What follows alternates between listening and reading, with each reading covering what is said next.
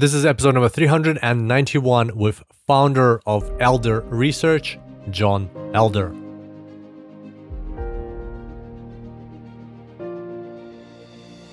Welcome to the Super Data Science Podcast. My name is Kirill Eremenko, data science coach and lifestyle entrepreneur.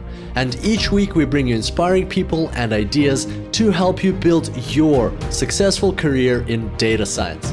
Thanks for being here today, and now let's make the complex simple.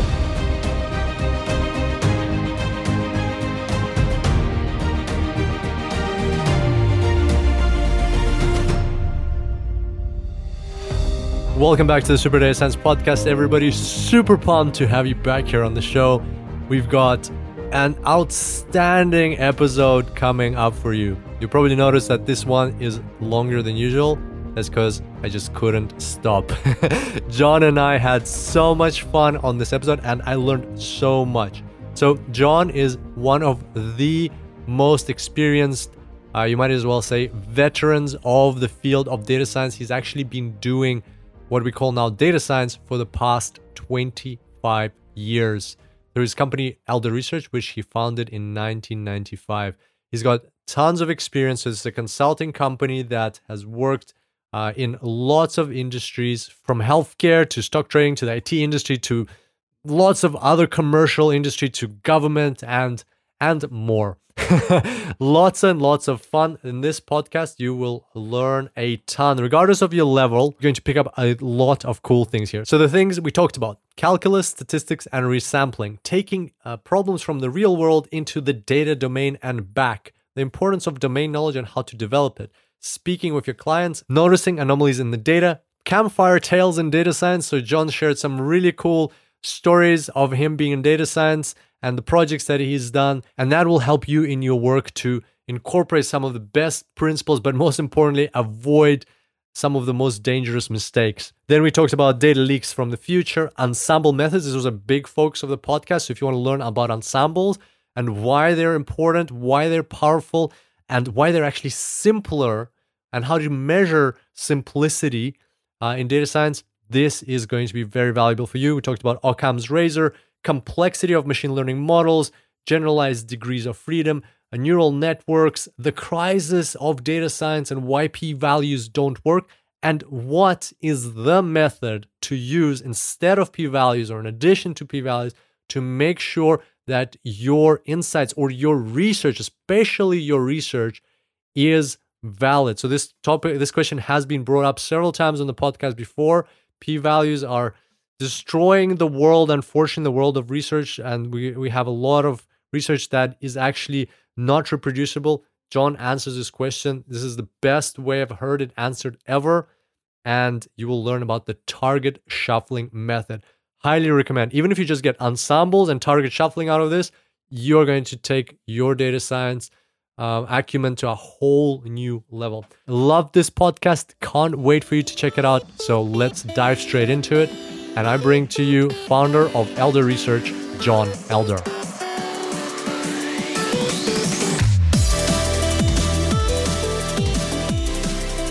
Welcome back to the Super Data Science Podcast, everybody. Super pumped to have you back here on the show. And today's special guest is John Elder calling in from Charlottesville, Virginia. John, welcome to the show. How are you today? Good. Thank you, Kirill, for having me. So excited to have you. Um, there's so many things I want to talk about, but I want to start with rather than an icebreaker, a water breaker of sorts. John, tell us about your first bungee jump. That is so. I was visiting my cousin in British Columbia with my son, and the and her son and my son were doing teenage boy stuff, video games. And here we are in the most one of the most beautiful places in God's earth, and uh, they're inside. And I said, "We got to get out and we got to do something." So let's do something we've never done before, and we find a, a place where you can do bungee jumping over a, a over a shallow river. Uh, and the boys are they they're pretending to be interested in this, and you get weighed beforehand on the on the bottom. And apparently, for some people, that's the scariest part. Um, they they actually write the weight in in ink on your hand in, in black magic marker, uh, so there's no confusion at the top, or if anybody's modest about that and when I get up there and show them the the number, they're like, "Oh, hang out Big Bertha, so they get this humongous cable that they don't normally have to use. They have a towel wrapped around your leg, and they they wrap this big cable around. They said, "Do you want to be dipped in the water or not?" So 400 below, feet below, there's this this little trickle of water, and I said, "Sure," you know, and they must have miscalculated because in a moment of insanity, I throw myself off and I go headfirst in and hit the water, go about 10 feet deep in the water, and then get pulled back, you know, feet first up. Down. If you ever needed to clear your nasal passages, this is a, a very efficient way to do it, you know. So and I get pulled back up through the water, and you know, and I'm not doing any of the acrobatic things I thought I might do uh, up there, and they're quickly wheeling me down to be carted off. And folks on the sideline are like, "Wow, did you did you pay extra for that?" And I said, "No, no." And and and so you know, my I, I I bungee jumped once in my life. Now my son did it. He he found it to be fascinating. He ended up doing it again in New Zealand later, and uh, where they invented that the the the, the Kiwis invented uh, adventure sports basically. And um, but anyway, I learned from that never bungee jump over a parking lot. So you know, but, but uh, if you're an outlier, they they haven't necessarily calibrated the system for you. So uh, beware. That's insane. That's uh, that's a crazy story. And uh, I so I was watching one of your talks uh, from 2017 at um, the University of Virginia School of Data Science, and you told that story. And the the most strangest part to me is that it was related to some research or some statistics showing that walking into a hospital is as risky as doing a bungee jump. That's crazy. Yeah, and I couldn't help I do this free association and ended up telling that story. I didn't plan to tell that story, but know, I was trying to tell people, you know, that's pretty risky. But just yeah, literally a a, a, a researcher on risk had shown that literally walking into a hospital as a healthy person is as risky as that crazy thing that I did voluntarily one time. But I've walked into a hospital many more times than that, not aware that it was equivalent to wrapping yeah. a big rubber band around a towel around my ankles and flinging myself off a 400 foot cliff, you know, because of what you can pick up in a hospital. And this was pre COVID.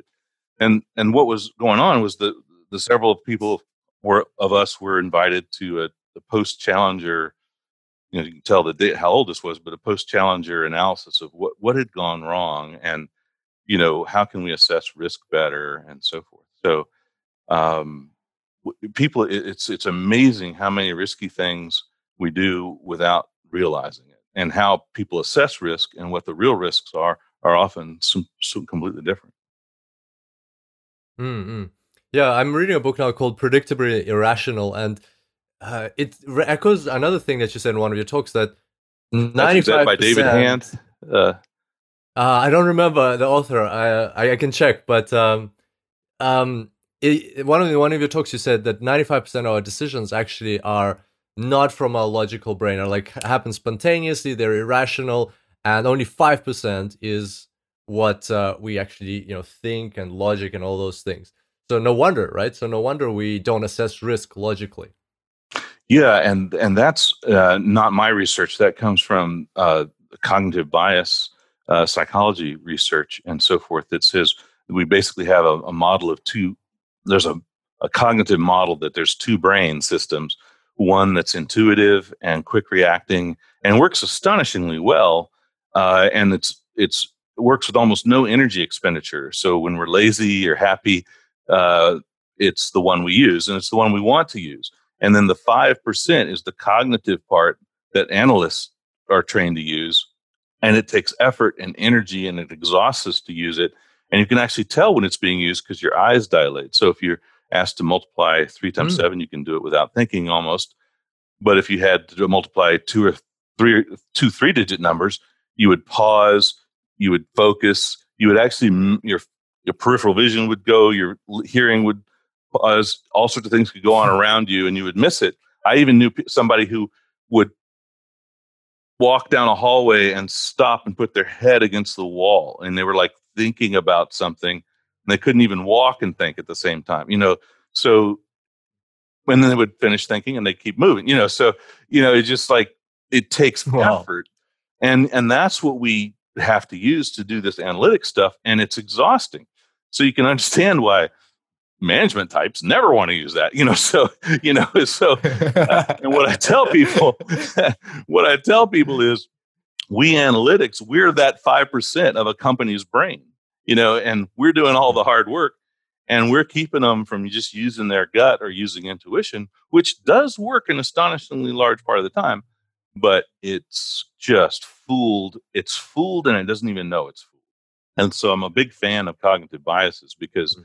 they tell us how easily we are fooled and made to, to to do things that make no sense at all if you take the time to to look into it yeah absolutely and uh, speaking of uh, hard work if i was thinking about this earlier that if there was a trophy for the most years in data science, you would have first place. Yeah. 25 years. 25, 25 years. years in.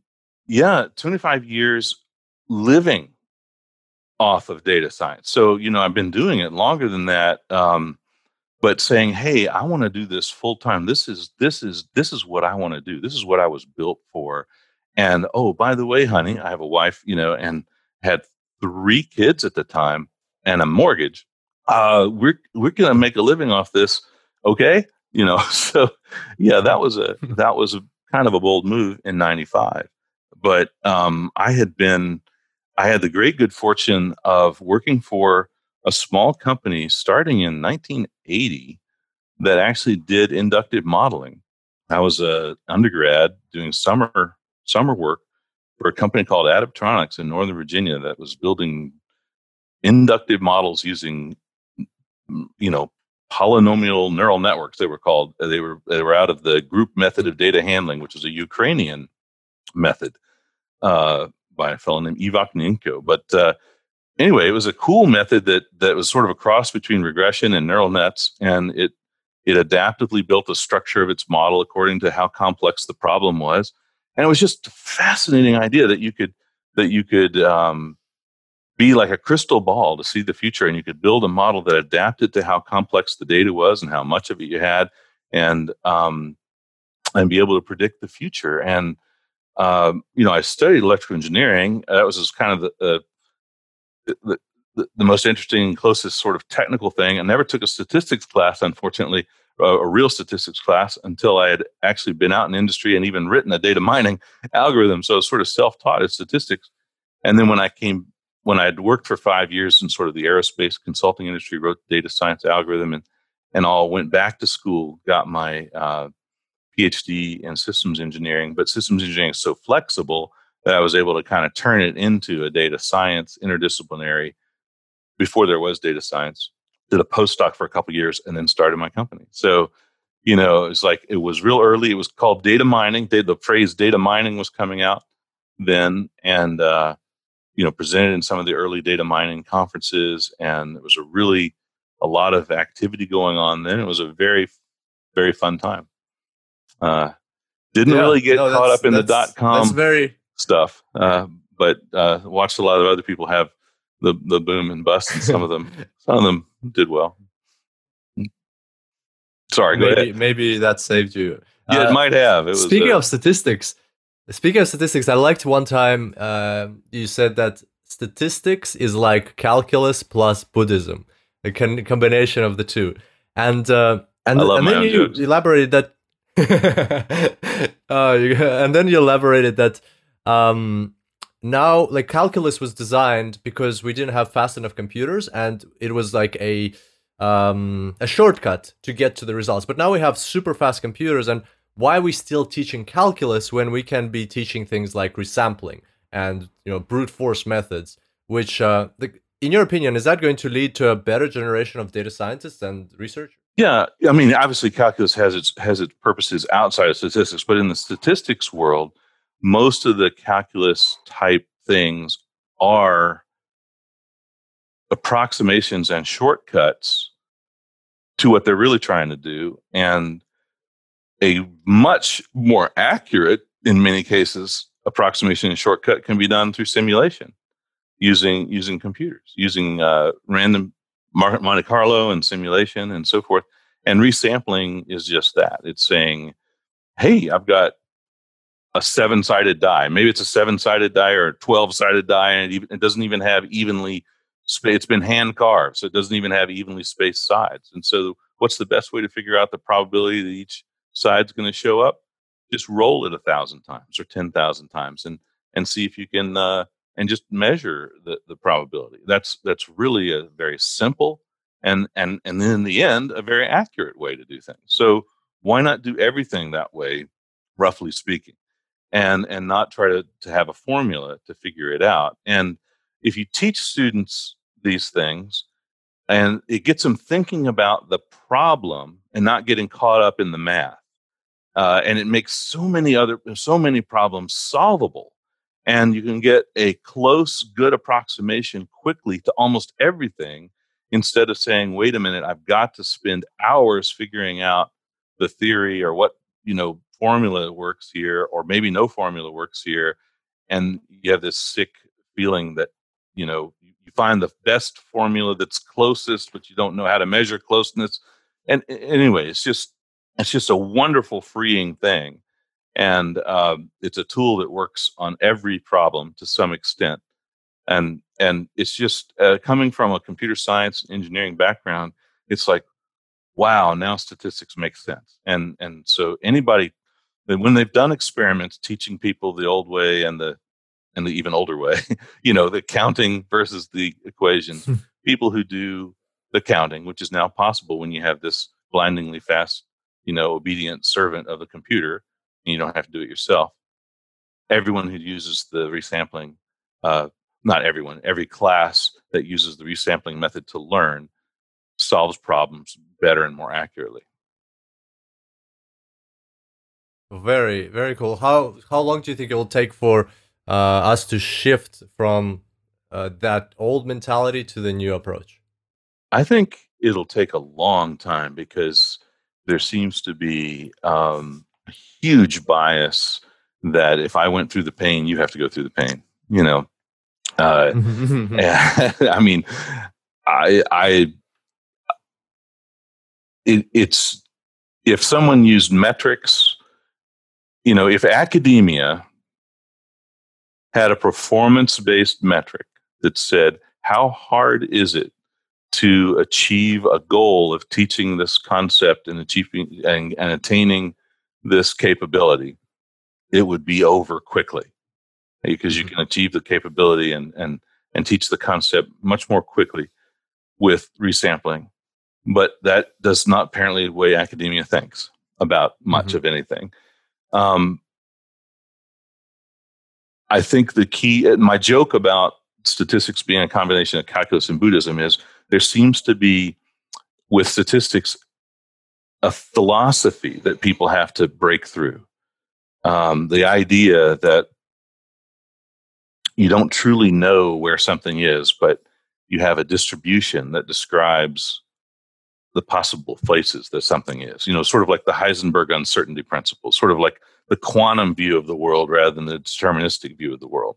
And I think there's like, again, it's almost this philosophical or religious sort of breakthrough about the the the nature of matter. I have to admit, I was a kind of a determinist. You know, as a, a electrical engineer, physicist type person. You know, F equals ma. If I have a particle and it's traveling through space, then if I knew just if I knew everything about it, I would know exactly where it is at a given time.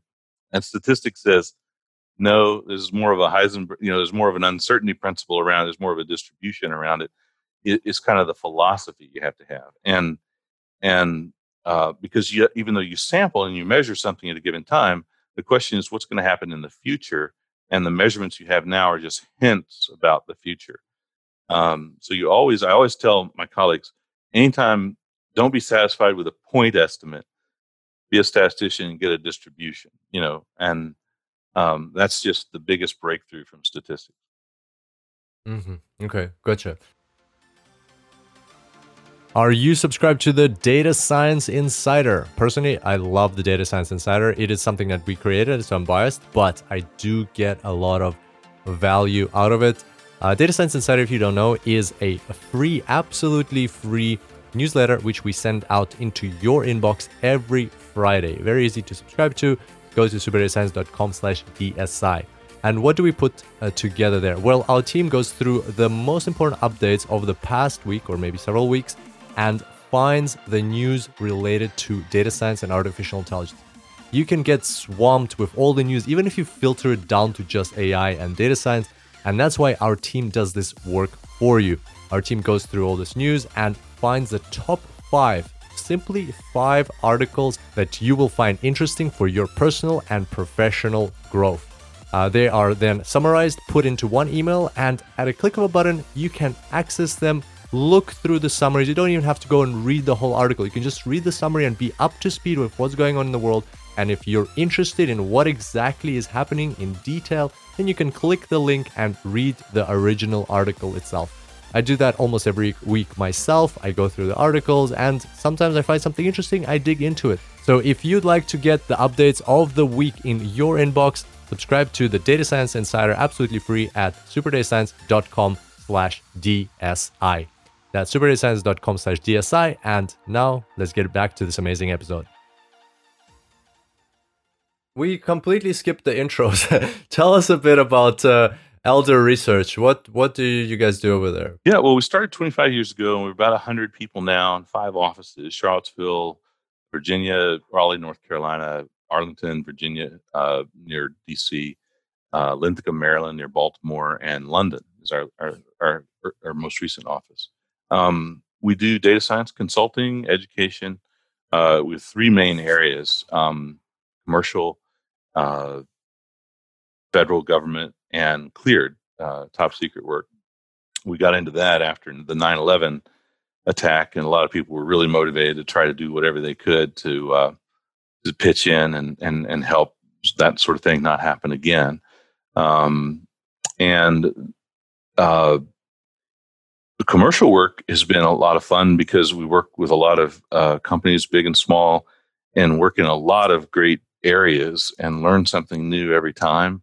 Uh, the, the, the, the, what astonishes a lot of people who look at us is the variety of things we work with. And part of that is my fault because I'm a little ADD and I like, wait, a squirrel. No, I like, you know, I like doing all sorts of things uh, and just love the variety, love the fact that, you know, we worked on our very first big, huge project was helping hedge funds on Wall Street, you know, so, uh, and we helped discover a, a drug that uh, with Pharmacia and Upjohn, now Pfizer, that they were basically thinking was a dud, and we helped show them it was a really uh, fantastic compound, and it became one of the three drugs that they discovered in a decade due to our work. Uh, you know, and we didn't know. I don't know anything about pharmacology. Chemistry was my worst subject in school, but I know a lot about data, and that's the thing is you can and and we've worked in anti fraud and and uncovered uh, you know billions of dollars worth of fraud uh, for our customers and so forth. So you know we've we've done recommendation engines and and uh, diagnosed diseases and found new ways to uh, recognize Parkinson's, for instance, and you know just all sorts of fantastic things and learn something in every stage. So we're always learning new things, and then when you learn something in one project, it can often help you with breakthroughs in another project because you're learning about data, you're learning about new patterns of data, new types of features. You're learning very cool things. So I, in electrical engineering, I was a I was a signal processing guy, and in the signal processing world, there's one main trick. You take data that's in the time frequency and a time domain, and you translate it into the frequency domain, where sometimes things are really really clear, and you can filter it, you know, and take out a low pass filter, and or you can uh, you know take out you know high frequency stuff or whatever. You can do all sorts of cool things and then translate it back into the time domain. And so something that might be really clear in one domain and then and and uh, trivial to solve there. Well, that's what we do with data science. We transfer the real world problem into kind of the data domain. And sometimes things are really clear there and go back into the real world. But the really cool thing is you can take your pharmaceutical problem or your aerospace problem or your or your uh, stock market prediction problem or your fraud problem and they kind of all are not that different in the data domain. And so tricks you've learned from one adventure in the data domain can often be used in the other. And we just have to learn the vocabulary of the client, the kind of problem they're looking at, some of their special cases, and then we can use all of our tricks and wisdom to their benefit in a very, very efficient manner. Mm-hmm. That's a fantastic way of looking at it. Going into the data domain and then coming back. It's like uh, going into the matrix from wherever you are. It's exactly. Like kind of the same. That's amazing. Um, what? so a couple of questions, but let's start with this one. What's uh, um, the data domain? Okay, okay. Well, domain knowledge. That's the thing. So going from the real world to the data domain and going from data domain back to the real world requires um, understanding of domain knowledge, and that's what you said, like sitting with the clients. Do you have any advice, tips, tricks you've learned over the 25 years how to master this domain knowledge quickly? Because that's the main roadblock. yeah, me. yeah, no, that you you have to have access. You have to have sort of on-demand access with the subject matter experts, the SMEs. Uh, uh, and this sometimes scares the client because you're like they they imagine you're going to need a lot of their time, and that's going to be a big hidden cost to them. So we say, no, look, we're talking, you know, two hours a week. You know, we're talking, this is not going to be much time, but when I need them, I need them. You know, it's like, I got to be able to get them within a couple of hours of the call or something because it's going to hold us up. We, we've got to meet with them. We got to know about what their problem is, what their, what their aims are. We got to talk about what's your pain. Uh, with the business owner, you know, who's who's got the problem? What are they looking at? A lot. Of, there's a key thing. It's interesting. Systems engineering is kind of an interesting uh, domain because there's there's kind of a principle in system engineering that the that the client doesn't always know what they want. Like if they knew what they want, they could kind of do it themselves. And and sometimes that's interpreted as like the client is an idiot. You know, it's like that, that is not right. The client doesn't know how to exactly define what they want. They know they have pain, like their side, you know, something hurts. They get this pain in their side, but they don't know how to define always in a in a particular in a technical way, in a way that you can make it a a problem in the back of an engineering textbook. You know, they know symptoms. They know the symptoms, and you've got to be able to help figure out: Are they trying to maximize throughput? Are they trying to get rid of things that cause downtime? You know, are, what is the, what are the aims? What are the objectives? What's the criteria of merit for this thing that I'm going to turn into an optimization problem? And then um, and maybe there's multiple criteria of measurement there's multiple problems and then you got to figure out well which ones are causing the most pain and so there's a lot of communication. So there's there's that part of the sort of the consulting problem of listening to them and i'm not the world's best listener so one thing i've learned is oh i want them to listen to me you know? So i've got to take along somebody who is a good listener you know, because I'm thinking, yeah. what am I going to say next? What am I going to say next? No, I got to take along somebody who takes good notes and listens to them. And people use vocabulary words in different ways. You know, like we had a, a client, we were doing oil and gas well predictions. We're trying to predict which gas wells were going to freeze. Now, what does that word mean to you? Freeze. This is in upper northwest U.S. in the cold times. You think that means temperature, and and above ground, yeah. these these pipes would freeze, literally freeze. But below ground, they don't freeze. But they use that word freeze for any kind of clogging of any kind. And there's a clogging that occurs when these particulates get together and they have to use methane to to dissolve it, or they use a steel plunger to to literally, you know, a huge steel plunger to, to plunge and break up these. This is when fracking has occurred and so forth. But it, it was a year into the project before we realized that the vice president of this major international oil and gas company, also thought of freeze as including work, uh, gas production stoppage of any kind, including scheduled maintenance. Mm. So, you know, to him, freeze meant we are not getting money. Money is not coming out of the ground. you know, and that makes perfect sense after the fact. But of course, why would that occur to us? No one told us that. You know, yeah. we were asking, we asked probably 50 times. So by, you know, this thing called active listening, uh, if you've ever done marital counseling or anything like that, you know, it's like, what I hear you saying is, you know, you say back to the person what they said and you, you try yeah. to, well, that's what you, marital counseling is really good practice for consulting.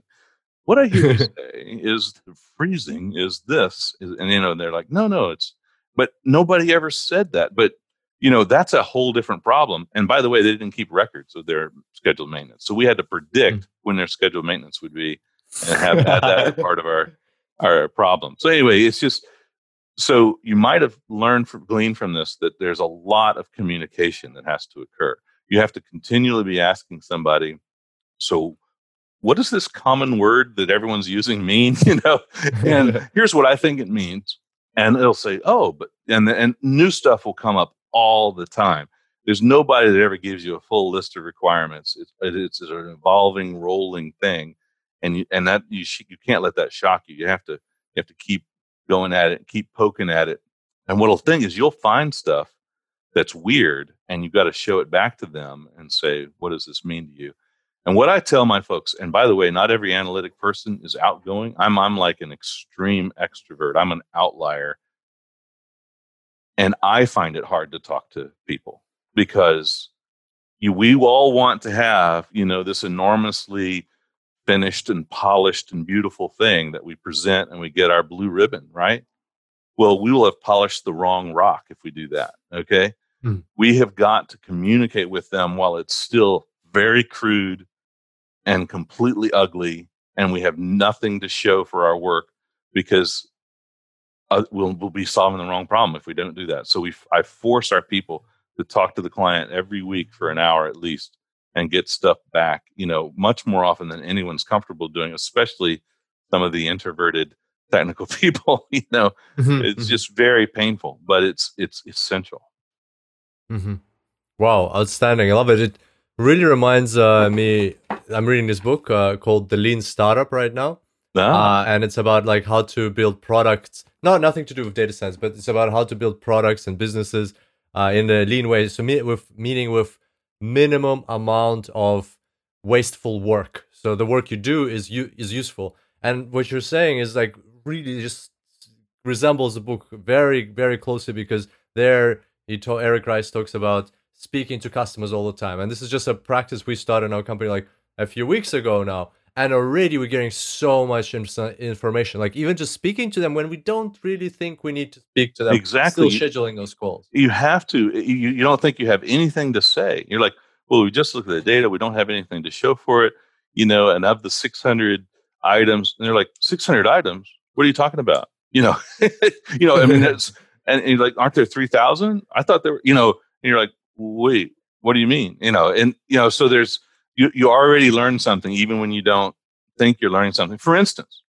we mm-hmm. were given, we did some work for a, a large uh, software company, uh, and they had a whole bunch of, of data, and we were supposed to look for you know sequences that the users used. Uh, part of the problem was just data engineering. Just they had recorded a whole bunch of data. People said, "Yeah, record." Yes, I agree to record all of my keystrokes and they had uh, never looked at that data. One definition of big data, my definition of big data, is data no one's ever looked at. so, uh, and so they'd been recording this for a long time, and, and it was very uh, unstructured. So you know these sequences could be extremely brief, or they could be days long of all these keystrokes, and no one had ever really looked at it. So you know we have some good good software engineers who were able to you know build a tool to ingest all this data and and look at these sessions and one of the questions is what kind of keystroke sequences lead to crashes?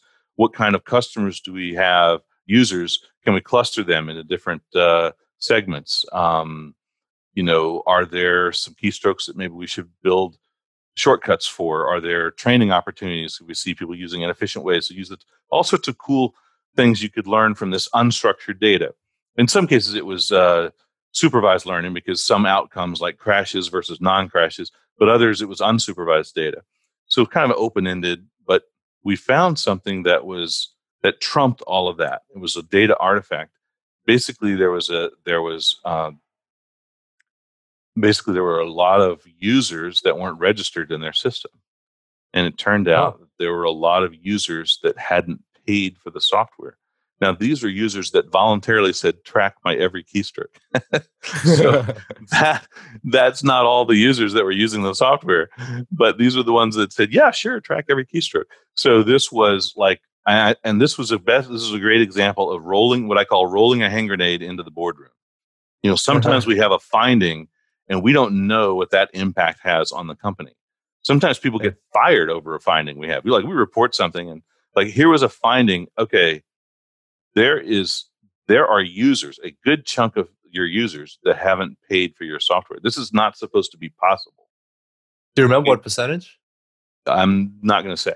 And so they halted our project, right? This kills the project right away. I mean, who cares what the clustering of the users is? You know, right? Right? At this yeah, point, yeah, yeah. something much more important has come up. So it's in our short term, it's bad for us. But of course, in the long term, we just found something that nobody thought of that's way more important than the project we were asked to find, right? Is a data artifact. It's early in the process, but it comes from looking intelligently at the data, asking questions. Is there something weird here? And then getting back to the client and, you know, this is important. Look at this. And them going, oh my gosh, you're right. And uh, ultimately, they fixed that problem and then came back to us and said, proceed. You know, so you know that that's the, that's the kind of value you can bring. You can bring value that no one even dreamed of because you're the first to look at it and you're looking at it intelligently with your client's interests at heart. Mm, and you can do that even if you're not a consultant, even if you're working in the company and exactly. you have access to the data. Absolutely. How, if you know you know what you're doing. And you Yeah, but how, how do you do you like do you need to consciously look for it? Like what's the what's the advice here? How does one uh, make sure to incorporate that type of analytics in you know that is a that is a huge question. Isaac asimov has a has a, who was a great science fiction writer who's actually wrote about real science too. And he had a phrase he said that the most interesting phrase in science is not eureka i found it. Mm-hmm. it's that's odd. You know and i and it even gives me chills when i say it. Now think about it. To think that something is odd means you have to have expectations. So when you're looking at data and you you say huh. That's off. That means that you you had to know something about what should be there. You can't be just looking at numbers. You have to know something about what they mean and what the business problem is you know? And so that means you have to you have to know something about the data and the problem and, and what you're expecting and that domain knowledge has to be kind of translated into what you think you're looking for. You have to have some kind of a hypothesis and then you see something and you're like that's weird and then you follow that. So uh, it's been in a few years now but there was a show called monk which is kind of a sherlock holmes as a modern day person with uh, who was uh, obsessed with details and but couldn't really function in the real world. Actually he would do quite well during the pandemic because he was germaphobe and he wouldn't shake hands with people without you know a wipe or something. Anyway, it was, it was it's a good show, but you know you have to be kind of like that. You have to be a real weirdo and be obsessed with some details. And you know we had a we had a problem once with a uh, well we had a data. I was working with a guy I really liked. And he was a former Air Force guy who started his own company and was early early uh, you know recommendation engine thing and trying to figure out what characteristics of different customers made them good prospects for some of their woodworking tools that they were selling through catalogs. And i was finding some weird relationships in in who was responding and the and the and i was kind of pointing out well there's something weird in the data. And and he had given me a very specific task that he wanted me to do. This was early on in the company. And uh he was kind of a colorful guy. And eventually he says, God damn it, stop talking to me about that and get on with the task, you know? And so I use this sometimes as an example. What do you do? You've got a client or a boss that's told you to do this, but you're, hmm. you've lo- noticed something weird in the data that you believe it's his best interest that you really need to look at that, you know, and that sort of leave that as an open-ended question for somebody and see how they struggle with it. And of course, you know, as a boss paying someone salary, they can't say ignore the boss and do this right? That is not the right answer. But it's Mm. also not the right answer to ignore you know and there's there's kind of the answer that i'm looking for which is what i did which is you had to do both you know. Do the thing your boss because or you you haven't earned the pay but if you can't convince them obviously. But then in your own time you gotta you gotta follow up on your own thing or you're just not in the right business. Um and i did and i found the problem. They the merge purge house that puts all the different lists together and then does the final mailing out. They were automatically excluding international clients, but the international Mm. clients were uh, were not being sent catalogs. They weren't being pinged, but those guys were were ordering some of these tools, and sometimes they were like ordering. They would get a catalog if they ordered something. So sometimes they were just ordering something just to get a catalog. You know, so Oh, so, like they would have ordered a lot more if they'd been prompted with catalogs, but they were being thrown out. So, you know, the the this little relationship between orderings and, and mailings and so forth that fit for everybody else wasn't holding up for them. And uh, anyway, we we we built some models. We found that they improved the quality of the papers to make a, a more attractive catalog, and they doubled their sales per catalog. So unfortunately, they did all those things at once. So it didn't really say how much did it, that one finding matter, but doubling their sales was a huge step, and and part of it was that. And so I kind of won a, a friend for life, you know, by ignoring him a little bit and uh, doing the thing that I knew it was best. I mean, I did I did what he wanted to, and so he was he was super happy with that. But you know, you just have to follow your instincts, um, not to the exclusion of doing what you were told, but you ha- and and you get these instincts from from experience. So you can't. There's, there's almost really no shortcut to it. But if you if you can get together with with other folks and swap stories, and especially stories of mistakes, that's one reason I kind of emphasize mistakes. I have the top 10 data mining mistakes is one of my chapters in the in the data handbook that uh, data science uh, handbook that we we wrote a few years back and um, and the mistake stories are so much more interesting because best practices are boring i mean you know brush your teeth call your mom that kind of stuff is boring you want to read about Yeah. the guys who you know did everything wrong yeah so, Absolutely, absolutely. Yeah, makes total sense. And it's interesting you mentioned follow your instincts for data scientists because you like that's people expect the opposite that data scientists are very rigorous, logical, straightforward. So uh, it's it's uh, comforting to hear that instincts do play a role because one of the recent um, trends, I guess, uh, that people talk about is will data scientists ever get replaced by tools like AutoML and you know like all these uh, automated machine machine learning tools and data science tools so what do you think? Do you think uh, data scientists will have a place always or one day even machines will be able to follow these instincts? You know um, there's more and more can be done automatically and uh, and that's in general a good thing. Uh, i think there's of course always a place for that translation of the problem from a new problem from you know the real world to the the technical problem. Uh, i think it's great to have well established uh, protocols and practices for setting up a testing protocol you know with out of sample data and making sure that there's no leaks from the future and so forth like that. So those are good places to have a well established protocol and and to understand why you're doing that and so forth but where it's really really good to have instinct and and have experience and and you know a really wise person is one who can learn from the mistakes of others you know and doesn't have to make the mistakes themselves. So Mhm. if you can sit around the campfire and tell stories that's extremely valuable. Uh, some idiots have to learn only by doing it themselves. So you know so you're you, it's going to take a lot longer uh, and I, I count myself partly in, mostly in that camp but uh, luckily I've, I've made a lot of those mistakes now so um, but but yeah if anybody can can benefit from from the stories i think my my my uh, colleagues get a little tired because i'll say oh that reminds me and then it's like there's another story you know but Hmm. but you know it, they then you know it sometimes it saves them a month so Mm. I, I we did some we did some training of um it's kind of like if you've seen Karate Kid, it's kind of an old movie now.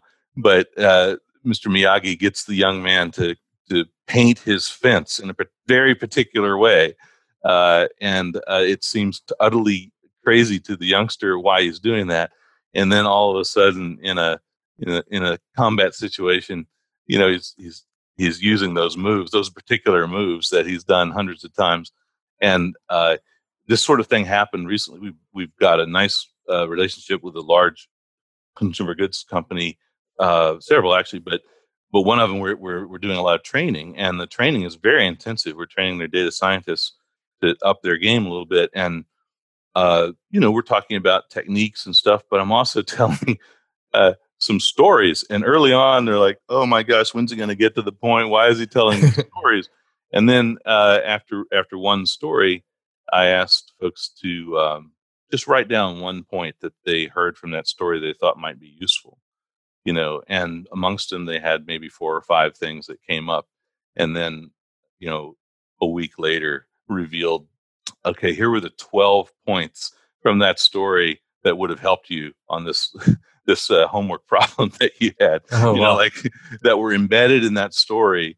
You know, that the lessons that were learned, and uh, and and and and after a few weeks, you know, light bulbs started to go off, and you know, a lot of people were were uh, were grinning and and telling me about I get it now, you know, and it, what they were what they were being really annoyed with early on is like, oh my gosh, this old guy is wasting our time telling these stories. They they were um, they were realizing, wait a minute, this is the best part of the course.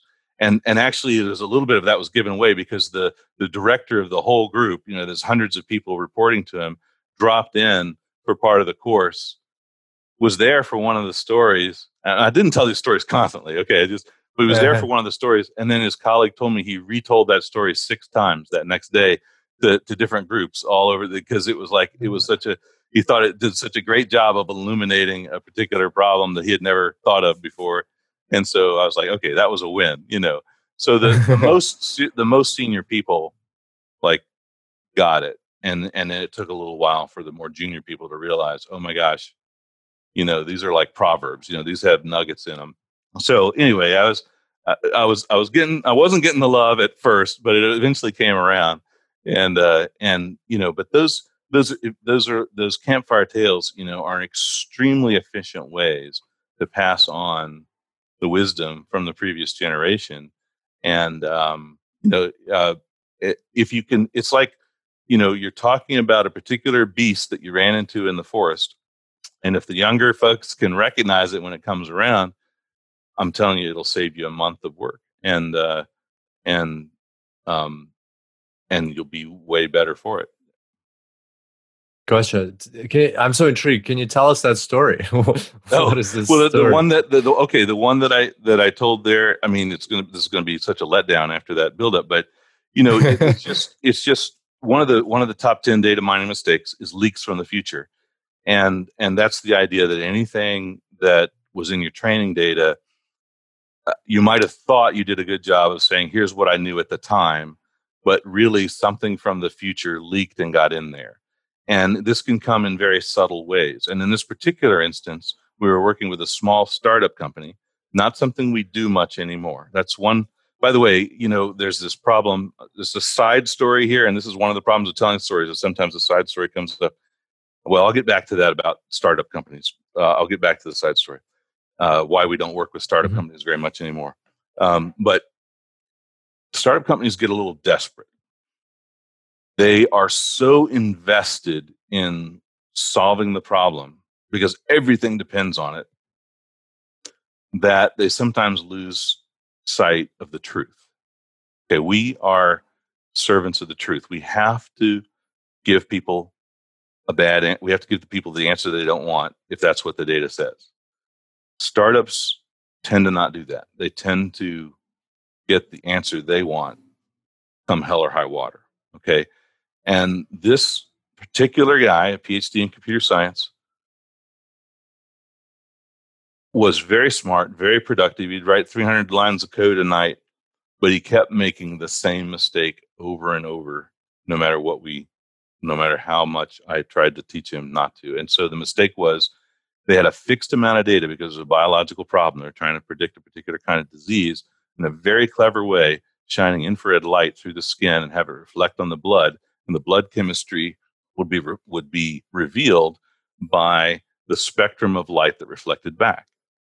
A lot of information in that. There's a lot of cool things you can do with that. They were actually getting enough information back to do some really cool things. The problem was they had to have a certain level of accuracy better than blood tests to unseat the barbaric blood tests that were being done to to uh, currently for that particular diagnosis. Um, they were close. They actually had published a journal article proving they were getting a certain level of accuracy. But when we came in and did it right, we showed them that their real accuracy was worse. So our first contribution was shown that they were actually doing worse than they thought they were doing. So yay us, they were not real happy.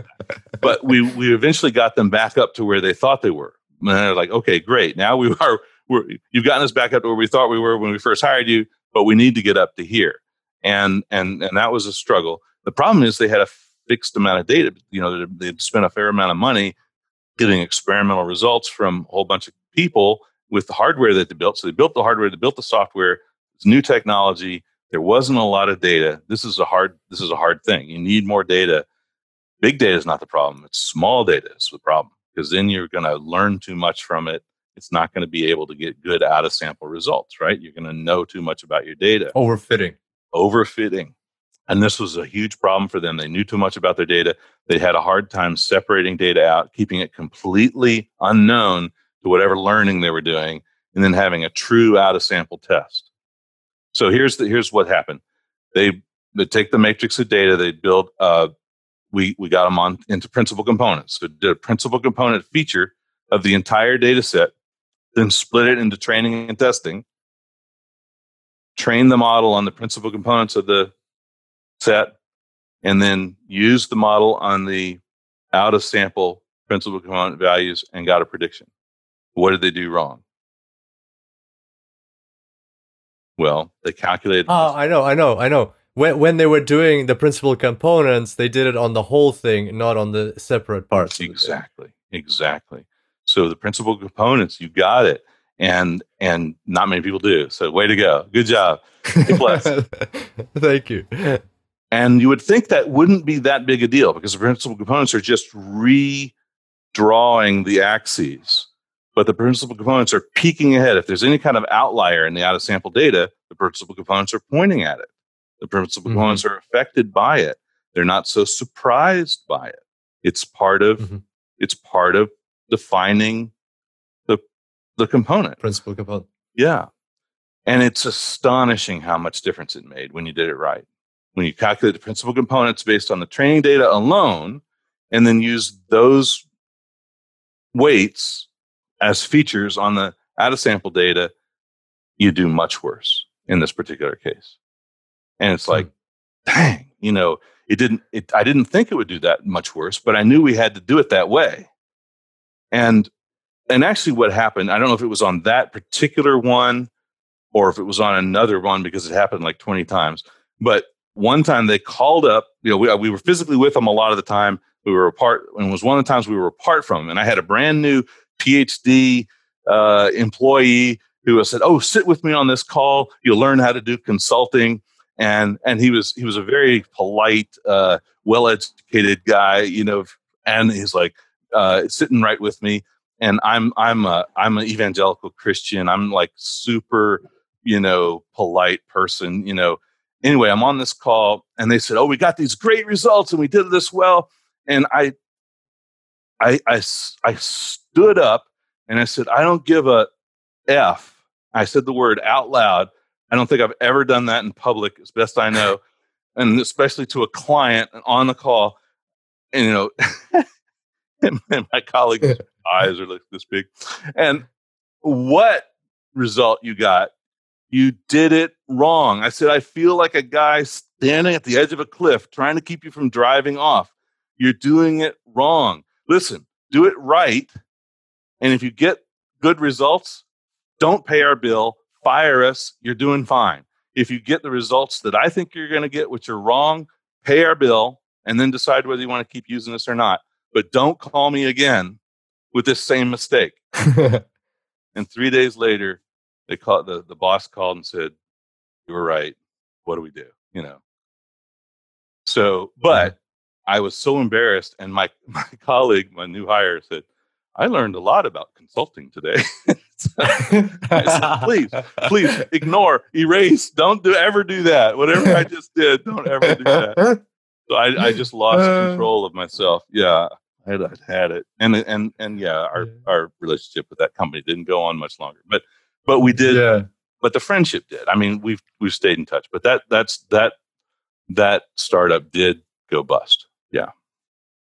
Mm, okay, okay, interesting. Um, it's not the first time you've done that. There was a project uh you spoke about in one of your talks where um eh, the the client didn't believe in that you can bring value, so you said, okay, if we don't bring value, you pay half our bill. If we bring value, you pay double our bill. And they were so happy with that offer.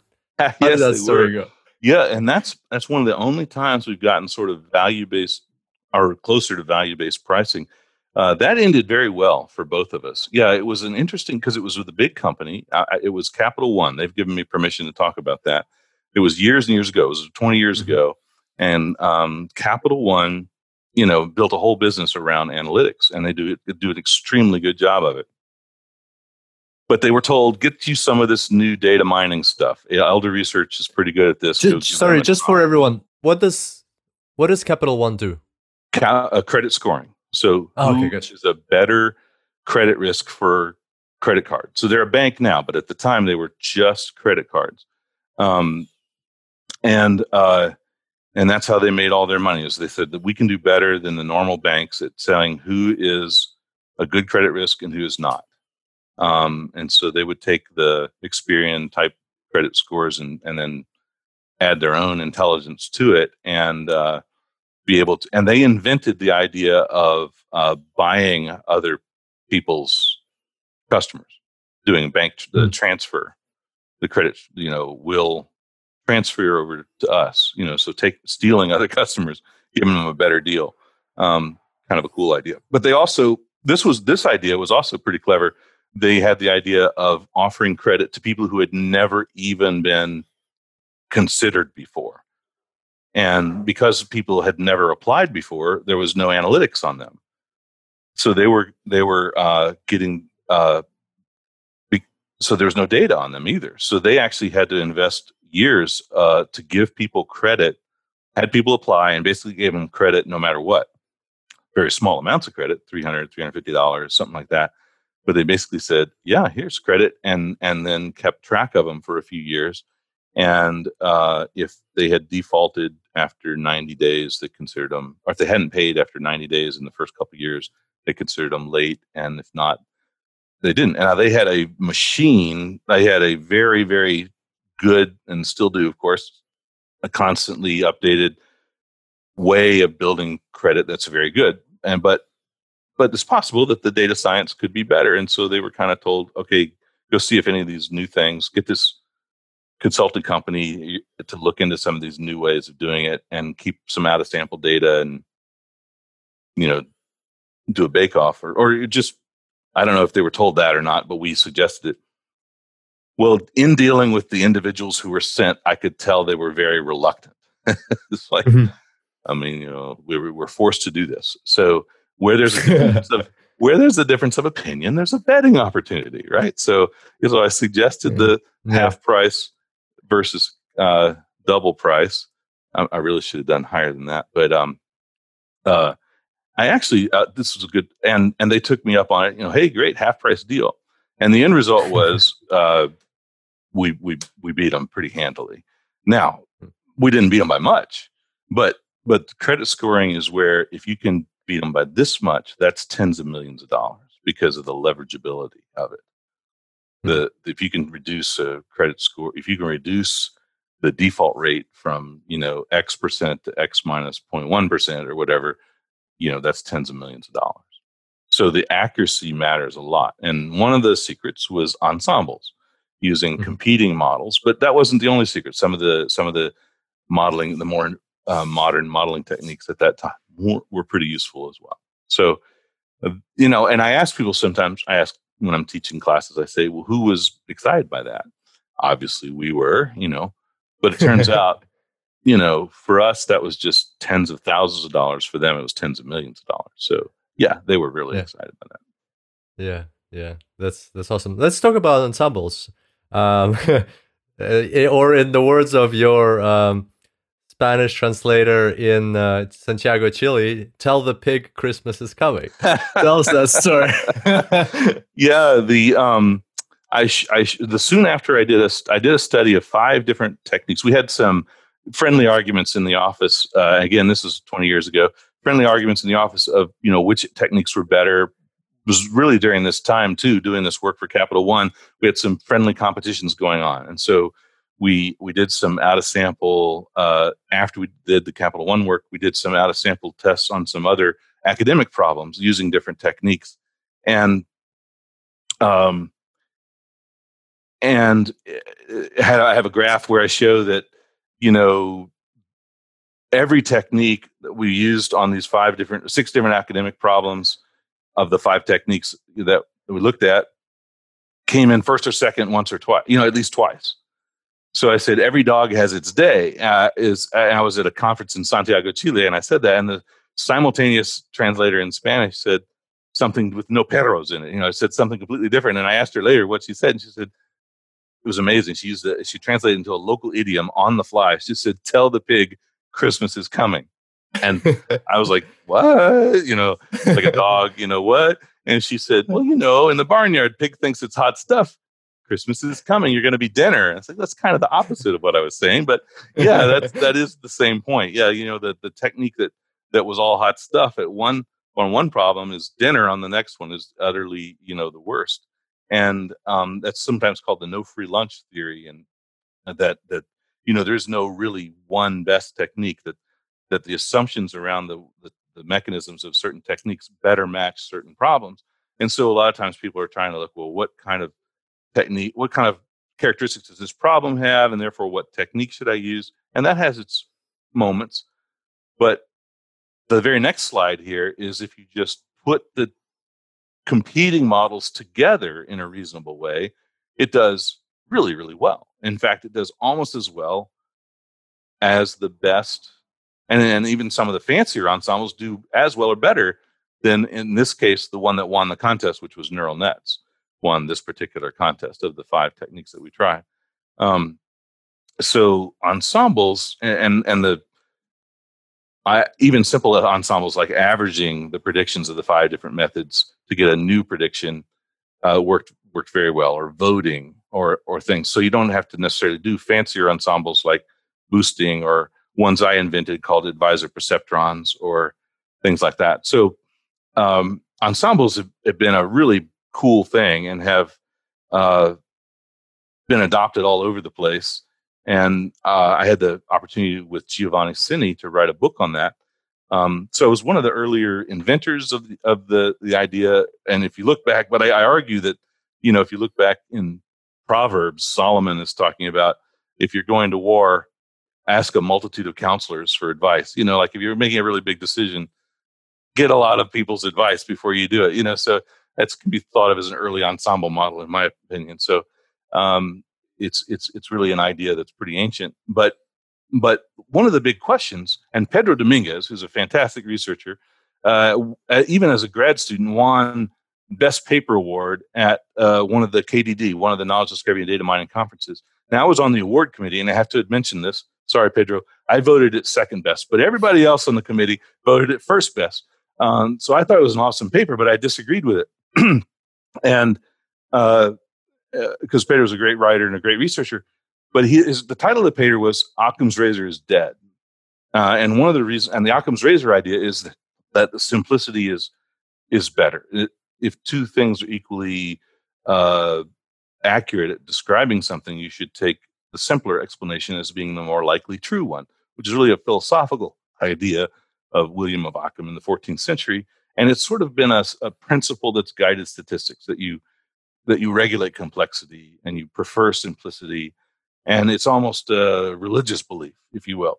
But but he brought out a bunch of of you know heretical you know uh, critiques of that idea and one of the biggest was ensembles look at ensembles they're more complex You've got multiple models you're adding them together in some way and they generalize better. They are doing better than single models at predicting things. So obviously, simplicity isn't, you know, all it's cracked up to be.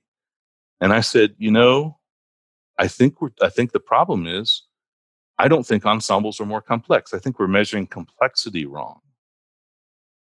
But you know, so I sort of had a background task of proving Pedro wrong. so, so he got the paper award. I thought it was second place. Uh, but anyway, so it was like Pedro, I'll prove you wrong. You know, I love Pedro; he's great. But um, so I did. In story, as I did, I I I I stumbled across a concept called generalized degree of freedom by a guy named Yi, who I haven't met yet, but who thanked me for advancing his career. But uh, anyway, um, and he had a measurement of complexity that measured the flexibility of a model. So he said that a model is complex to the degree that its predictions change when the inputs change. So if, if you add, so he would add noise to the inputs. So you've got a you got a black box here, and if mm-hmm. you add noise to the inputs, you refit the model. If the predictions change a lot, then the black box is complex. If they don't change much, then the black box is simple. So let's say this is an average. You add random noise to your inputs, the average isn't going to change much. Your prediction is going to be almost the same. But if this is some kind of very complex nearest neighbor type thing, then your prediction vector might change a fair amount. So, and it turns out with regression, it works perfectly. Uh, it, it gives you the the complexity count is the number of coefficients in your regression, but that's the only. That's by the way the only technique for which your degrees of freedom is equal to your coefficients. Like if you people have known for a long time that if you build a neural net, your neural net actually has fewer degrees of freedom than all the weights it has in it. That the weights are rather weak. They only have a fraction of a degree of freedom. But if you build a decision tree, the degrees of freedom are more than the number of weights in the decision tree. The decision tree has three or four degrees of freedom probably for for each weight.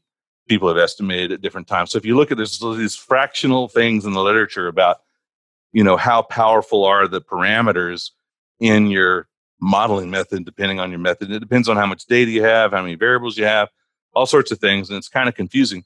Well, this is this what Yi didn't realize is he had come up with the answer to this. He'd come up with a way of measuring using resampling the complexity of any modeling method. Wow. So you have this really and it's there's not enough reason. I don't I don't read much of the literature, I have to admit, but uh, as well as far as I'm aware, people haven't done there could be so many cool things done with it and just somebody could just do a big survey of and figure it out what the complexity of a whole bunch of different methods is what the true complexity is but i, I did a little survey and it showed that the complexity of a few different methods including the complexity of a single decision tree versus the complexity of an ensemble of decision trees and the ensemble of decision trees is simpler than a single decision tree. Wow. More stable. Right? More stable, more simple, more less complex, less flexible. And and it kind of makes sense after the fact if you think about it. Think of an ensemble as a board of directors. All right, so I'm the majority stockholder of Elder Research. I reign supreme as a dictator for life, right? Which is a horrible situation. But if I had a board of directors, um, uh, which I'm on a board of directors for a nonprofit, for instance, there when we make a decision there's different uh, there's experts in different fields uh, and they all we all argue very politely we argue about things and the decision we make is kind of a, is a consensus and it's less extreme than if any one of us was dictator. And that's kind of mm-hmm. what the ensemble is like. So the, the the decision is a less extreme more consensus decision and therefore it is less complex. It is less variable given the changes in the inputs than if any one of the individual models was in charge. Uh, mm. So if you measure the complexity of something not by how complex it looks, but by how complex it acts, the ensemble is less complex and therefore it does not overfit no matter how many models you add to it. If the models are independently built without knowledge of the other models, then it does not overfit and therefore it generalizes better. Wow, amazing! That's that's that's a very interesting perspective. But on by that token, if you just output like a zero every time, then that's the most that's the least complex thing you can ever come up with. And, right, right. I mean, yeah, obviously if you're if you're so simple hmm. that you're useless, yeah, that, there's a there's there's the appropriate level of simplicity. so. Makes sense. Makes sense. Okay, fantastic. We'll we'll find that research paper, link to it in the show notes. I think it's okay. uh, fabulous. Yeah, it's, and maybe somebody listening will take on the challenge and measure the complexity of the you know methods that we have right now. Yeah, it would be a fun it would be a fun project to do. I've always wanted to do it, but yeah, it's out there. Uh, Generalized Degrees of Freedom GDF by Yi Ye is his name, and then uh, the paper that I wrote might be a good starting point. It's in the Journal of Computational and Graphical Statistics, JCGS, uh, and I also basically reprinted that same journal article in uh, my ensemble book. So. Amazing, fantastic. Uh, you mentioned neural nets. Um, so, as far as I understand, that experiment that you conducted was in 2017, and uh, you back then made a comment that uh, it's um, it's not uh, you saw you're not able to know in advance that neural nets will be the best method. Three years have passed. Have your opinions on neural nets changed? Well, I, I, you have to realize I hated neural nets as a youngster. Remember, I grew up. Okay, they have a saying: "To a little boy with a hammer, all the world's a nail." And my mm-hmm. hammer was polynomial networks. Polynomial networks adapt their structure, unlike stupid neural nets, which have a fixed structure, right? Mm-hmm. But polynomial networks go off to infinity at the edges, unlike well behaved neural nets that have that beautiful sigmoid stops them. But neural nets got all the love. Okay. Polynomial nets got no respect. And neural nets got the hype. They got the hype, uh, the Gartner hype cycle. Oh my gosh, they've now been through it three times. Polynomial nets never had their moment in the sun. Okay, so so you know, polynomial nets were doing just all, all sorts of good things.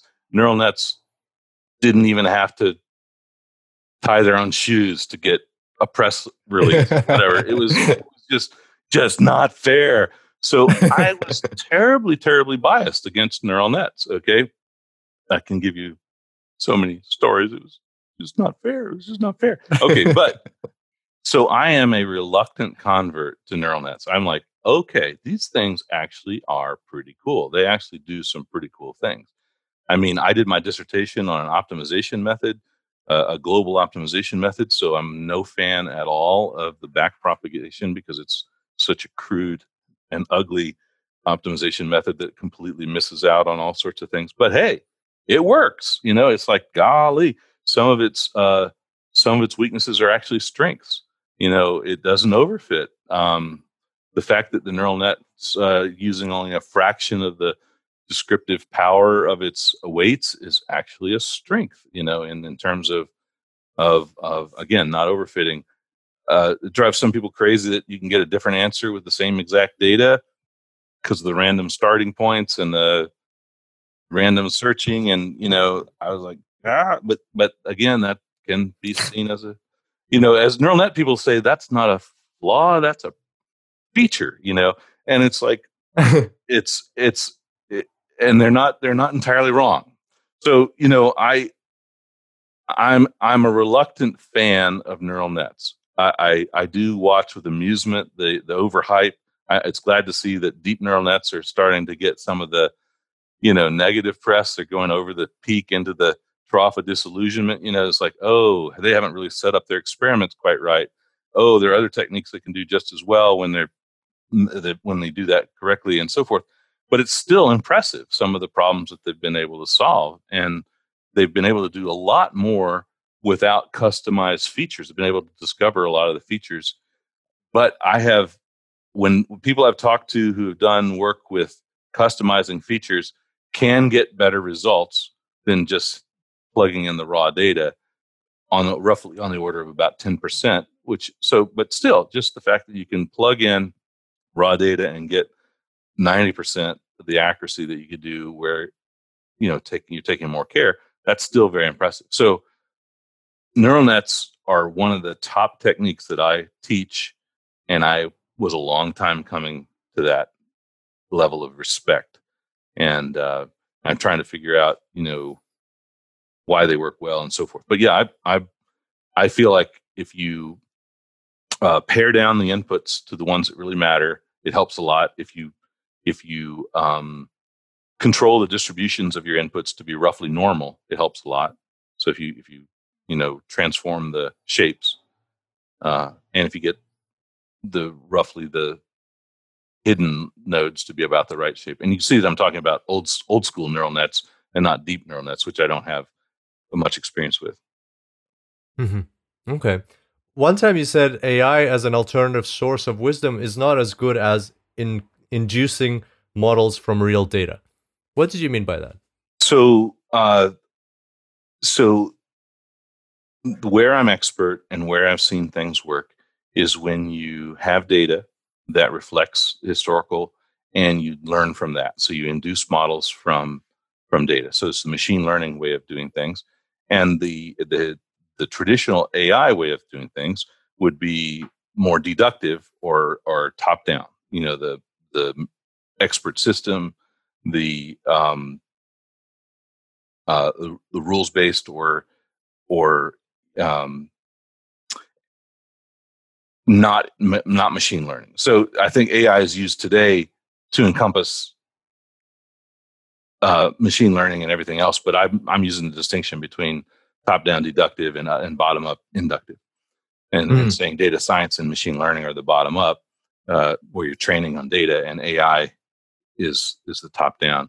You know, you're you're training a car to say when you see a stop sign, do this, and a stop sign is defined by you know what is it eight sides or six sides and in red and you know whereas inductive modeling would be just taking in a bunch of images and, and saying the car the driver the expert driver stop the car when the images look like this figure out why you know and okay. a lot of the success that's being ascribed to ai is really a combination of those two systems you know it's, it's a lot more efficient if you've got well defined rules for driving to start with that and you can immediately get some results and then refining it with the inductive method is how they're getting uh, so all the really cool results that, are, that made the, uh, the, headlines have been a combination of those two kinds of systems from what i understand going back to the ensemble right the, yeah kind of ensemble yeah yeah yeah interesting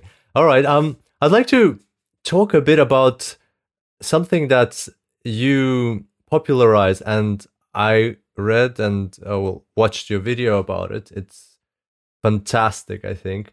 And it's called the target shuffling method. It's a method, an alternative to the um, overused and over relied upon p value test. Tell us a bit about that. I, I found that method. I'm surprised not me, more people are using that for evaluating models. Well, thank you. Um, yeah, I, th- I, think it's it's probably the biggest uh, problem in science is that there's a crisis in science. Understood that most of the um, articles that are published in science are un uh unreproducible, so uh, they're basically false. And and the, even uh, the Lancet, which is one of the top medical journals, is published in in Britain they said in an editorial that they believe half of what they publish is irreproducible or false. They just don't know which half. So it's kind of like marketing for us companies. We know that half of what we spend on marketing is worthless. We just don't know which half, you know.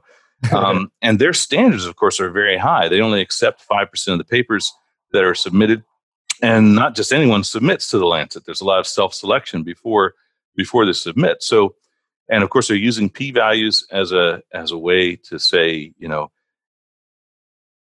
and the the p value makes sense if you're doing one experiment so if you're doing if you if you're rolling one 20 sided die and uh, the chance of it coming up 20 is is 5% and but if you roll that die 15 times the chance that your best roll is a 20 is much much higher if you roll it 80 times you're getting close to certain that you're going to get a 20 you know so and the problem is that people are using the formula as if they rolled it one time when they really have rolled it 17, 35, 170 times. You know, they've really gone back to the well in their data or in their experiment many times. Like, like I, I play pickup basketball. I know it doesn't look like it, but I, I, I enjoy that. And, uh, um, you know, uh, or, or uh, maybe golf is a better example. I don't. I only play once a year in a charity tournament, and luckily it's it's best ball. It's captain's choice. So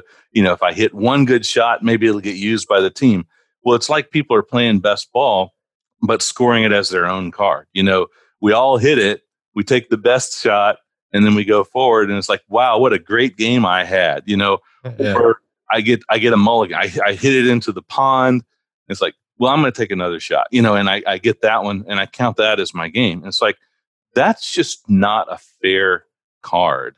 Uh, mm. and and I sorry, so they so they disregard all the bad, uh, the ones that like a lot of the the bad outcomes. It's it's not even it's not even that bad because they're not really aware that they're doing it. So what'll happen is they do an experiment, and then it doesn't really work out right, and they think, well, what if I use a lower temperature.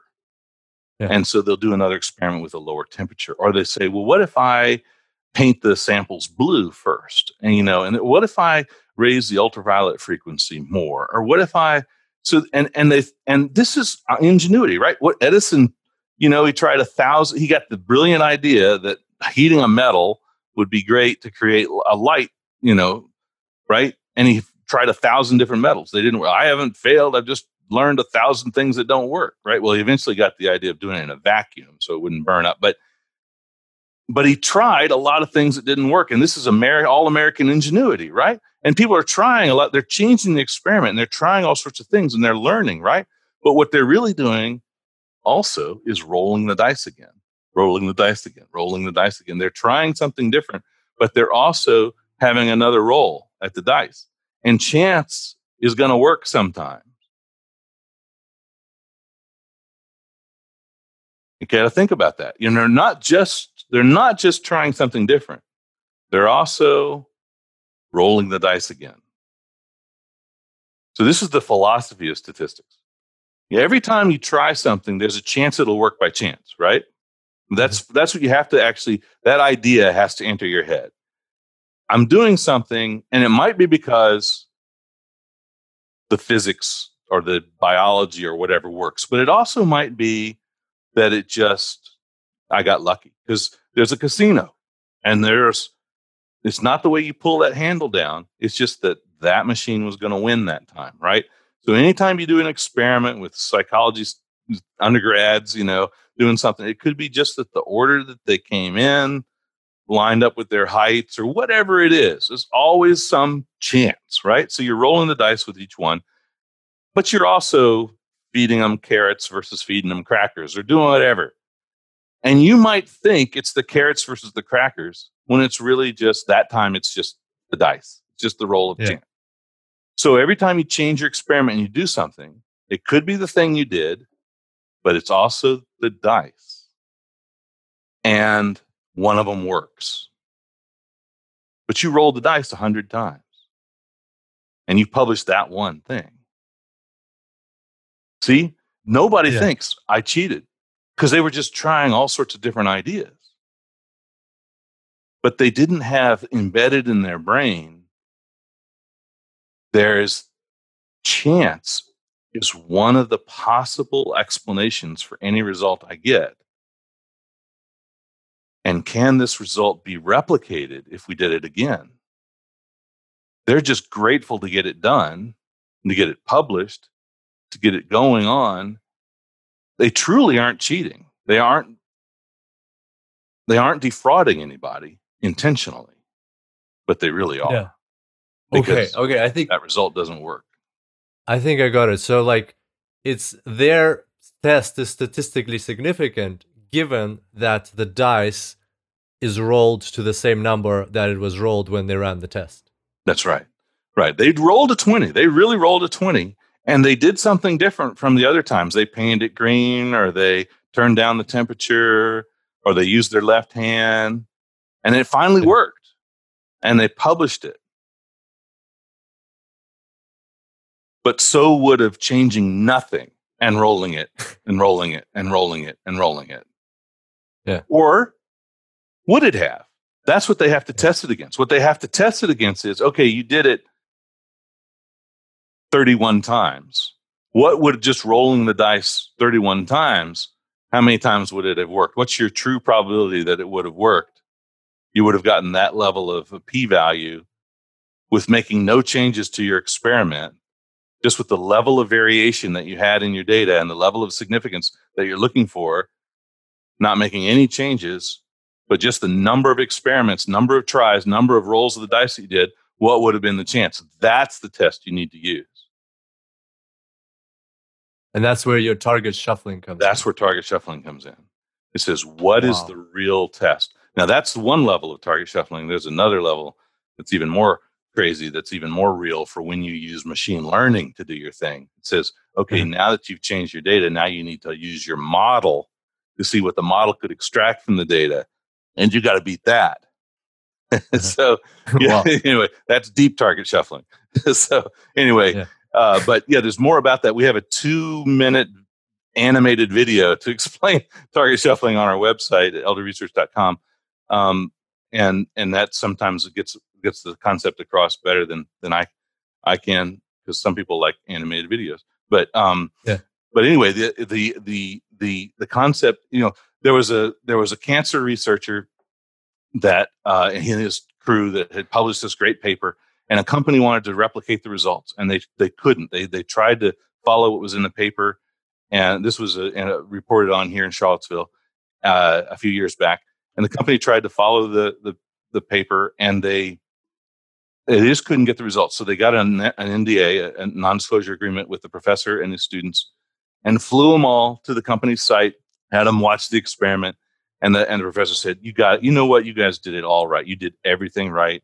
Don't worry about it. Didn't work for us the first six times either."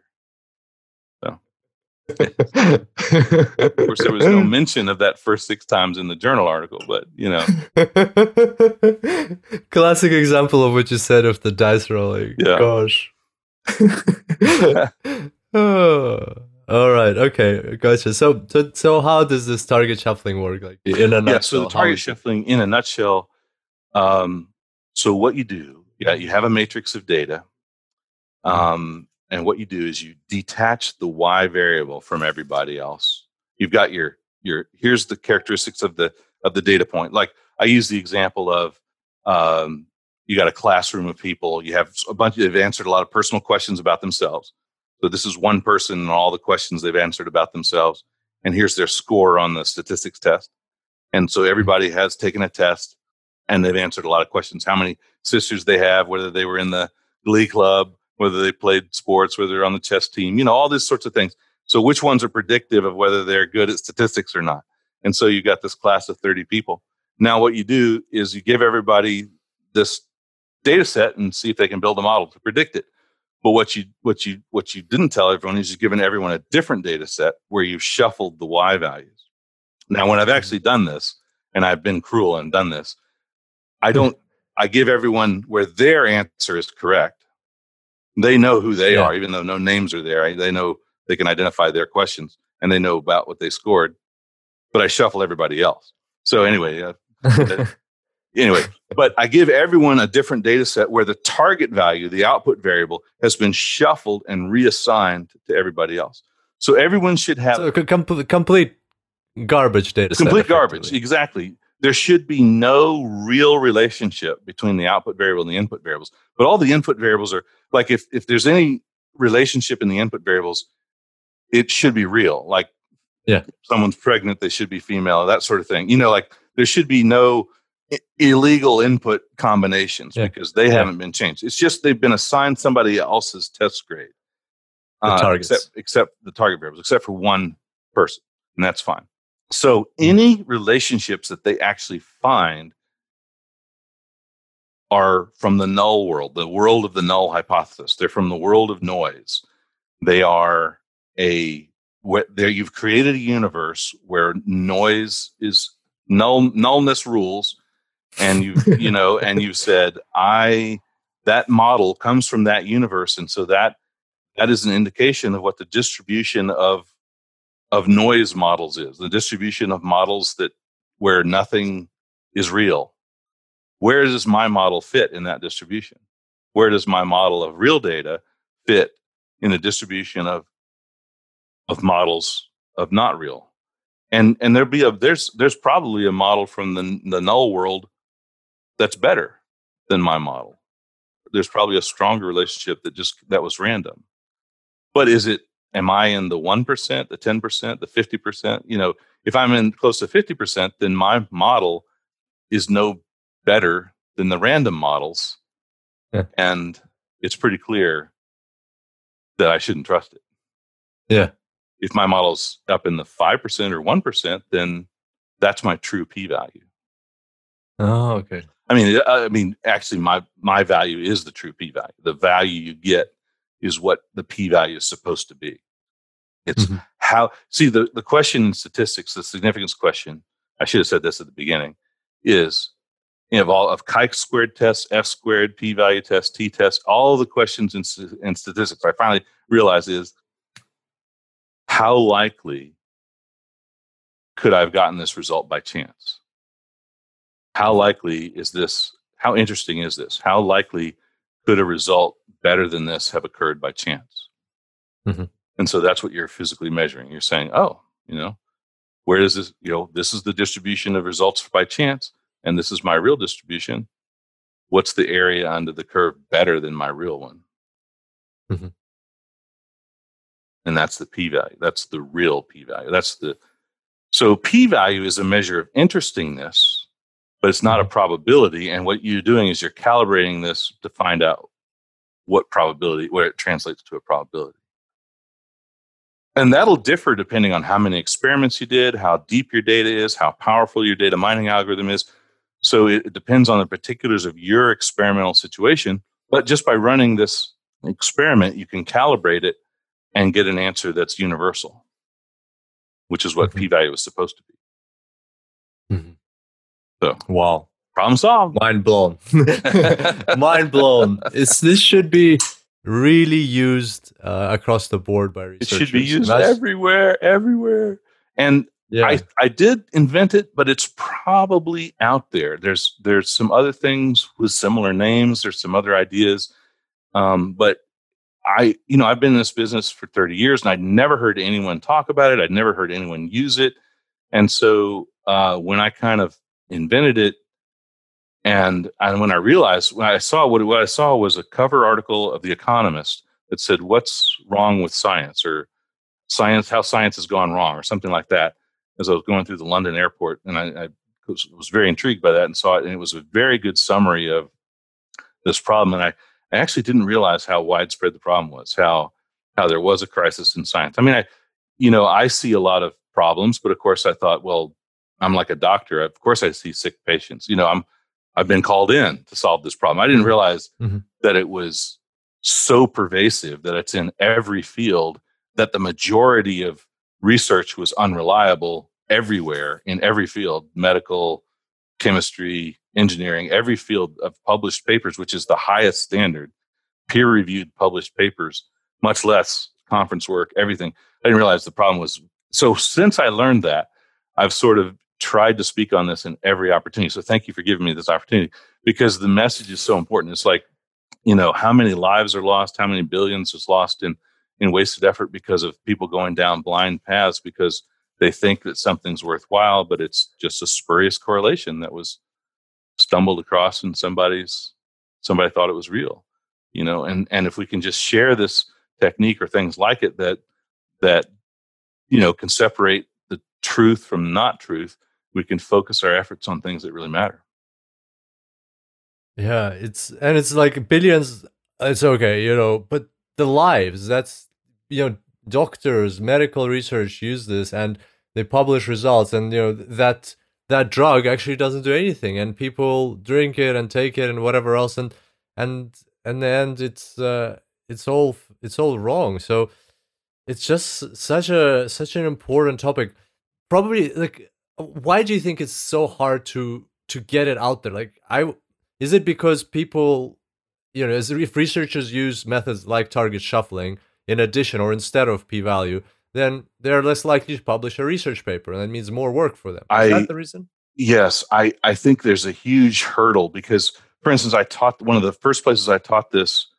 Uh, a young researcher came up to me and said, "You're now making it harder to publish than ever. You know what have you done? You know." And it's like, well, yeah, I think she's right. I think I, I think so.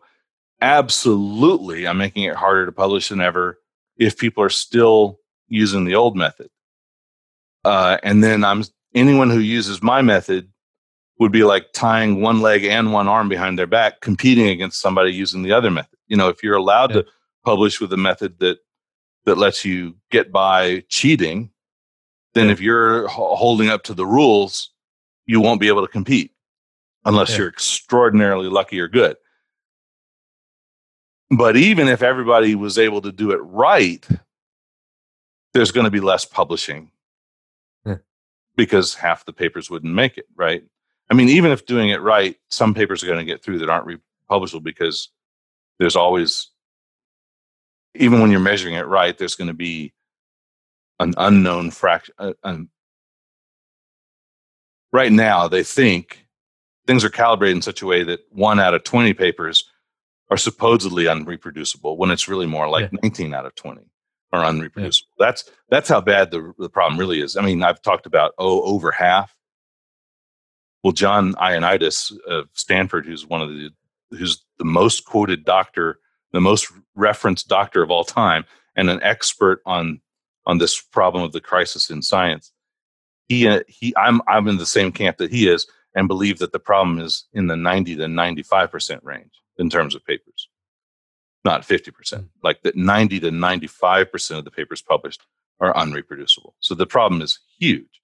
So in, let's just say it's 90%. So 10% of the papers that are published today probably should be published. So once people are doing it right, the, the amount of publishing is going to go down a lot. So there's going to have to be other ways of measuring people's productivity and so forth. So it's going to be, it's just going to be enormously painful transition, uh, which is going to be fought at a lot of different levels. And so, you know, it's, I'm kind of tilting at windmills, but, um, you know, there are a lot of, there's a lot of good work going on. Uh, There's, there's some advances where people are realizing that it's a problem and they're trying to do some things about it. Some journals are, I mean, half the problem is the, the business of science, and some journals are saying you have to publish your data to get published, uh, although that's failing for the most part. But you know, one sign of one sign, Science Magazine a few years ago, one of its awards they gave to a, a kind of a landmark study uh, that was actually led by the University of Virginia, just a mile away from me but a hundred different um, psychology papers were revisited by teams all over who were reproducing the work from a few years earlier. The top psychology papers published a few years earlier were revisited, and they were only able to reproduce 36 of the 100 papers. Uh, Wow. And that and that that was a that got an award. That big study got an award. So the problem of reproducibility and giving people recognition for doing reproducibility studies is is getting some attention. But what they need to do is they need to change these metrics for publishing and use techniques like like target shuffling, and that is going to be a really tough battle. Hmm. But yeah, I'm all for it. Obviously, um, I'll do everything I can to help. We should start something like a um a fund for you know like there's the Nobel Prize uh, award and fund. Maybe there can be a, a fund for uh, people doing reproducibility, so that can become a career in its own, right? So you go and you police these research papers and you try to reproduce them, and then you di- dispute, like you know, debunk them, and that way, um, eventually people will get the get the idea that hey, don't publish stuff unless you've tested it properly. Yeah, I guess there is already the Ig Nobel prizes, it, but no, that's that's a great idea. That's a great idea. Anything would help, and um, it's yeah. There's there's just a vast number of scientists, and they're all under a lot of pressure to advance their career, and they're doing the best they can. There's very very little intentional fraud, although that does occasionally happen, and there's a lot of this like I said, you know, trying a lot of things and not realizing that they're not accounting for it properly. Fantastic. Gotcha. Um, John, we're running out of time. It's, it's such a wonderful conversation. I'd love to keep going. Um, I'll ask you one more question, which is um, which I'm really curious about. From your experience, 25 years in the field, and how it's rapidly, explosively changing right now, what do you think the future holds? What should people entering this field now, or who are already in this field, what should they prepare for so they're ready for what's coming in like three or five years from now? Oh my gosh, you'd think as a data scientist, I would I would look at the future. Um, you know, it's funny. Um, plan is a four letter word for me. Uh, uh, I I get into so right outside my window is a Lewis and Clark statue. So Charlottesville was where they came from. Uh, Lewis and Clark in Sacagawea. Uh, oh, th- they, those uh, that went the three-year trip, yeah, to yeah, the west the, and back, and, and, discovered the the through the west, going through St. Louis all the way to the to uh, Portland, I guess, um, and um, with, uh, but anyway, uh, and and back, and I think only one person died on the trip. They had appendicitis, I think, uh, so it was a tremendously successful trip. Went through what could have been a lot of hostile tribes, but actually made very positive contact with them. A lot of amazing things. Uh, Sacagawea, for instance, had uh, been captured from one tribe to another. She spoke both languages. That was very helpful. The fact that she was along and also had a child along the way and meant to some of the tribes that they met that they weren't hostile because why were they traveling with a woman and child if they were hostile? Uh, you know, there were a lot of one of the chiefs they met turned out to be her brother. You know, it was just it was mm. astonishing some of the things, but I so this enormous, and it was a very scientific trip. They brought back samples of. They met grizzly bears, by the way, which on the East Coast no one had ever conceived of the concept of a grizzly bear. And grizzly bears were not stopped by rifles. They, the fact that they survived encounters with grizzly bears is amazing. Uh, mm. That was a, that really shook them up. But anyway, I use sometimes that trip as an example of you know they planned only so much and after that it was a whole lot of improvising you know they had they had a lot of skills they had uh, a lot of courage and they the party actually was quite democratic and made decisions by consensus along the way and they had to build canoes and travel by rivers they had to scale mountains and that's kind of 25 years of in business i had so many surprises along the way, so many positive and negative shocks to the system. Uh, and it's like, you know, whatever three year or five year plans I had just got blown to bits. But by having good people and having uh, paying attention to the customers and doing good work, you know, we survived and thrived and uh, rode the rapids. You know, went over waterfalls we didn't know were coming. You know, and uh, and and sort of felt like we had our Lewis and Clark expedition. You know, we we we learned a lot along the way. Uh, we were well prepared. We were alert, and I kind of laugh about planning. Like, oh, what good would planning need? Now I have a luckily I have a colleague who's really good at planning, and he hears me tell this story, and it mm-hmm. kind of pushes me aside, and he says, you know, Lewis and Clark took with them you know this and that and things to trade with with people they would encounter and and then all this good equipment and you know they didn't just like set out one day you know so it's like yeah. so it was really a mix between the two. And and you know i think the the common theme has been you know i love learning about new things and the people that we get there are some that are really good about learning about the greatest new thing you heard me say I don't know, deep neural net's pretty cool, but I don't know much about them. But I got some friends who do, you know, and thank goodness because you have to know about the the new technology, but you don't have to know. Not everybody has to know everything, but you have to have it's you have to have people that like doing that in their spare time. You know that they they actually like this. I, like I said, if you when I earlier story about hey, do what your boss said, but you also look into it in your own time. If you if you're not that kind of person, you're in the wrong field. You know, if you're not not that you spend all the extra hours all the time, but when you're on something, you're intrinsically interested in it and you want to solve that mystery. Like you like to solve puzzles, you like to solve mysteries, and you get a real high out of that discovery, you know, and and also, you know, it's an opportunity to serve people. You know, it's an opportunity to uh, this is such a fantastic field because we go in there and say on anti-fraud work, you know, we're working with a government agency, we're tripling their productivity often. You know, they're they're working in, a, in a system where things are siloed, and we're bringing data from all sorts of places, and we're helping them with the same amount of effort, triple the amount of fraud that they discover and and prosecute. They're getting awards. They're get, but but more than that, they're getting fired up in their career again. They're getting energized. They may have been there 20 years, but now they are fired up. They're they're doing stuff they didn't even think was possible. And they see you coming, they're excited to see you coming. And they've got new ideas that they want to try out. And so we're continually having these very positive experiences. And so it's it's a it's a fantastic field to be in. And uh, you know, I just uh, I, I I don't think about retirement. I think about, you know, maybe working a few fewer hours a day, you know, but but it's just not really work. It's uh, it's fun. So, you know, if you if you if you like it, you you you stay uh, you you learn something that adds to the team. You don't have to know everything, but you do something that makes you valuable to the team, and uh, and keep up with it, and um, pay attention to people and their needs. You're going to thrive. Love it. Love it. Thank you very much, John. Amazing words of wisdom and a great point to wrap this podcast up. I want to thank you. It's been a huge pleasure having you in the show.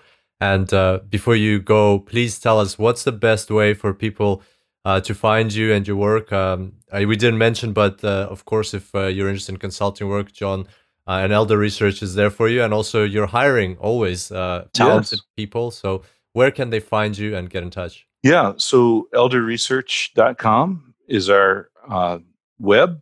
And um, my email is elder at elderresearch.com. Uh, so lots of elders in there.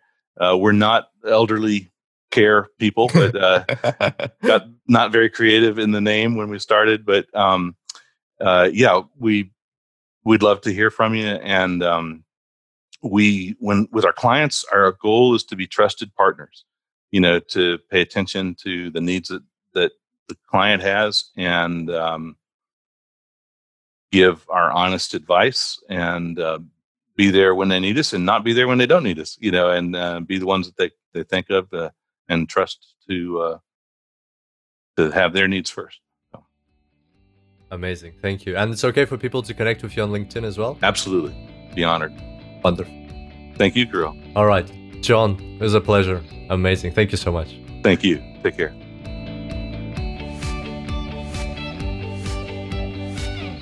Thank you, everybody, for being here and sharing this time with us.